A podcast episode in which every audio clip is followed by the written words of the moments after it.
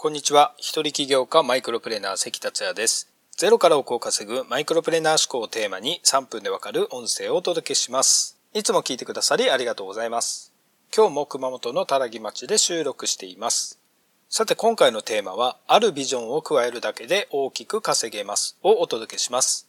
あなたは成功という言葉を見たとき、どんなキーワードを連想しますか？最初僕は次のようなことが思い浮かびました。お金持ち、自由、高級マンション、豪邸、高級車、ブランド時計、社長、リッチ、有名人、カリスマ、美女と結婚、豪華な食事、一流ホテル、海外旅行、などなど、わかりやすいですよね。成功を目指す人であれば、このようなことを一つや二つは思い描いたことがあるのではないでしょうか。また、成功には明確な目標が必要です。収入はいくらか、どういう人物になりたいか、何がやりたいか、どういう生き方をしたいか、といった明確なビジョンを持つことが大切ですよね。さてここでビジョンという言葉が出てきました。もしあなたがビジョンをどこかに書き出していたらそれを見てもらいたいと思います。書いてない人は思い出してみてください。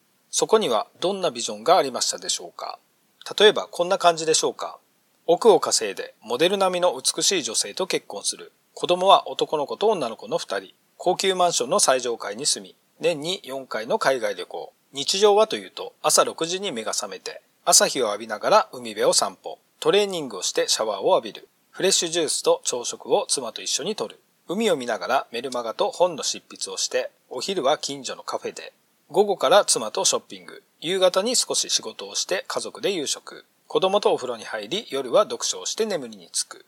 人それぞれいろんなビジョンがありますよね。さて、今のビジョンを聞いて何か気づきませんでしたでしょうか？そう、このビジョンには自分自身のビジョンしかありません。実はこのような人が多いのではないかと思います。これを悪いと言っているわけではありません。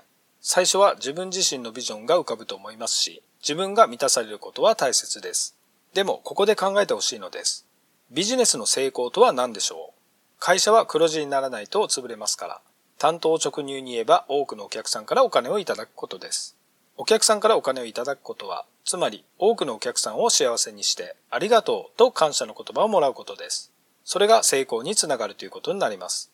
言われてみれば当然のことですが、常にお客さんのことを考えているのかと聞かれればいかがでしょうか僕自身もこの話をしながら反省することがあります。自分のビジョンは大事ですが、それに加えてお客さんのビジョンを加えることで成功は近づきますし、より大きく稼げるようになります。では、お客さんのビジョンを持つにはどうすればいいのかというと、お客さんが何に困っているのか、どうしたら助けることができるのか、どうすれば幸せになれるのか、お客さんの価値観は何なのか、夢は何なのか、など、お客さんのことを知ることですね。